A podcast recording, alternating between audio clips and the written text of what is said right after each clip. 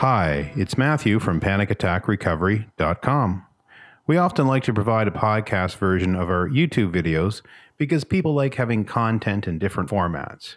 As well, we like to offer a lengthier version of our material, and we have found that extended versions work much better through the podcast format. In a previous podcast, I discussed the idea of fear, and I discussed the, the fact that we fear the unknown and again, I said this is not new news because it isn't. I mean, we've always, as a society, said that we fear the unknown. But the point in that episode, which I talked about a, variety of things that people avoid in their life because they get into the habit of avoiding those things and it takes on a life of its own, whatever event it is that you're avoiding. And what I talked about is that if you acquire more information, then often you can feel better about the activity and you will engage in it. And the best way to, of course, acquire information is actually to experience the event and learn things and open yourself up to a better life. Well, that was quite well received, that podcast, and I received a lot of questions from people that visit my website. And what I'd like to discuss today is an expansion on the concept of fear and what you can do about it and specifically how fear and information are related. What do I mean by this? Well, right now I'm watching season five as I record this podcast. I'm watching season five of House of Cards, and um, it's a great show. I do enjoy it. But if you notice in season five what's going on, and it's of course been going on in previous seasons as well, the president, Francis Underwood, is actually exploiting the fear of U.S. citizens to gain power. And of course, is this really a new concept? Of course not. And most shows and most things we read are based in history and what's been done before. So let's discuss this concept for anxiety sufferers. How does this relate? Fear. Well, I mean, fear for anyone, anything you're fearful about will cause you anxiety, whether you have an anxiety disorder or not. But for somebody who's anxious already, reading stories that can be upsetting will exacerbate anxiety.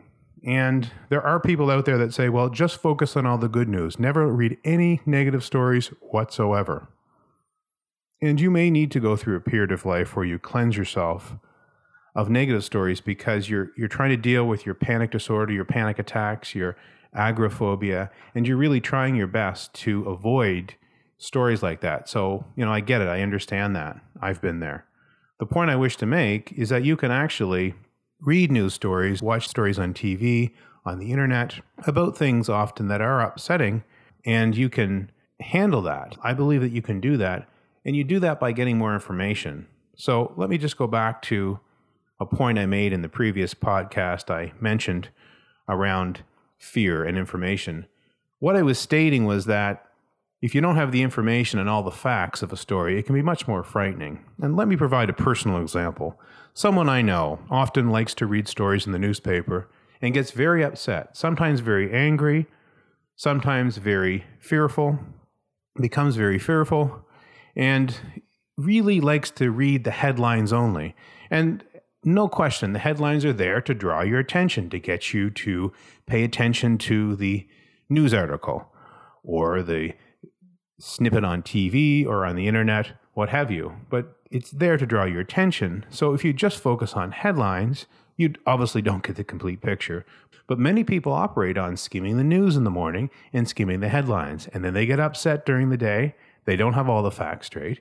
And not only that, what, what I noticed with this person is that she would share these stories, but then would do the same with other people. So if you think about it, the person is essentially reading the headlines, or skimming the article very quickly and then spreading that information out to others. And if those people take that information at face value, that can be incredibly upsetting. Now, what became interesting is often I would ask this person, okay, well, what about this? Or what about that? And what did they say about this? Or did they say this? Did they say that? And often the person would say, well, I don't know. I'm just skimming the headlines and the information. I got the gist of it. Well, did you really get the gist of it? Because, I mean, really, uh, first of all, things are much more complicated than they sometimes appear in media or are portrayed by people. And uh, often there are more details that need to be acquired before someone can have a meaningful understanding of the story being presented in the media. So, you know, you can say, well, the story is balanced. It's given both sides to the story. Well, first of all, there can be many sides to a story. It's not like a coin, like there's you flip it over heads or tails. No, there can be various perspectives on an issue. And even if you do um, consider various perspectives, you haven't necessarily presented in the article or in the news story all aspects of information that you need to know about the various perspectives. So, by learning to become more educated when we approach stories, by asking questions, when I say educated, I mean asking good questions, because I think good questions lead to good information, which leads to being educated, because you educate yourself by being proactive in the story, news stories. So you, you think to yourself, okay, what's maybe missing from this story? Is there something missing? How common is this? I know this story's been covered a lot about robbery in my neighborhood, but is robbery really that common, or have they just seized on a number of robberies that have taken place recently? Not that I shouldn't be concerned about that, but I shouldn't conclude that robberies happen on a weekly basis in my neighborhood necessarily without getting more information. And this is often really useful when we look at things in life. And often, you know, there are people who fear flying. I used to be someone who didn't really like to fly that much. And I always became very nervous. So, what I started to do is I started to do research on kind of the checks and balances that were in place for air travel and looking at the statistics on how safe it was compared to, say, vehicles, driving a bike without a helmet, et cetera, et cetera. And when you actually look at probability and statistics, um, air travel is quite safe. Nevertheless, you know, there, there are certain sensations and motions in the air that would instill certain fears in me, and that's why I was uncomfortable. But once I acquired more information about the probability and statistics and safety, I became uh, much calmer. And that's really my point about news stories. I'm not saying that you should be minimizing the seriousness of an article that you read, I'm saying you should be putting in its proper perspective. And if you're not doing that, you'll always be a victim of fear. And as an anxiety sufferer, I think that one is more prone to stories of this nature because one can become anxious uh, more easily. And if you don't have a strategy to deal with this type of information overload and um, misinformation that's shared, as I said, through the media, but also through people who just skim headlines, if you take it at face value what the person is telling you about what they read in the paper or what they saw on TV, etc., then that can take hold of you. But there are strategies you can use to empower yourself. And that's what I want to talk about today. I want to talk about the fact that um, there is something you can do. And I've already started to talk about it. I've started to say that by getting real information, by asking good questions, thinking about whether the whole story has been covered when you read a story, thinking about whether the particular news outlet or the media in general might be seizing on certain stories that are popular right now. It could be air travel stories of negative experiences that travelers are facing as they travel the world.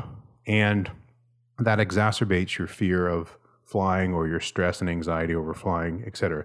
There's no question that these things have an effect when you read them. And you're human, so naturally you're going to be affected by things when um, you hear negative stories, but by learning to get information and just it's as simple as forming a habit to ask more questions when there's a new story, keeping an open mind that there could be more to the story. That's really what I meant to say at the beginning is that not necessarily that everything has to be complicated, but there are often more details that can be provided that provide a better context of things for the reader or the person who's listening or watching various media so the strategy really is to keep an open mind, get more information about stories, and realize that for many people um, who are creative, and I, I think a lot of anxiety sufferers are naturally creative in their thought processes, and I think sometimes the problem with the creativity is it can go onto the into the dark side. So you start to to be overly imaginative with your anxiety and your and your fears, and they sort of take hold of you. And I think this is helpful in recognizing a, a strategy for you that fear is really a consequence of having a creative imagination. You know, one of the things you're going to conjure up is, is fearful images. You can conjure up positive images and great plans for what you like to do in your life as well. But often fear is something that comes out, I think, quite easily for panic attack and anxiety sufferers. So I think learning to recognize that fear is something that gets our attention and makes us imagine things very easily because naturally, I think many panic attack sufferers, anxiety sufferers, agoraphobia sufferers, I don't want to leave anyone out because I, I aim to address all of those folks. And not everyone that has anxiety has panic attacks. Not everyone has panic attacks has agoraphobia. And so on and so forth. So the point is that I think what is shared, though, often is creativity in the sense of a creative imagination which can run wild sometimes with fearful thoughts. So, what you need to do is you need to recognize that.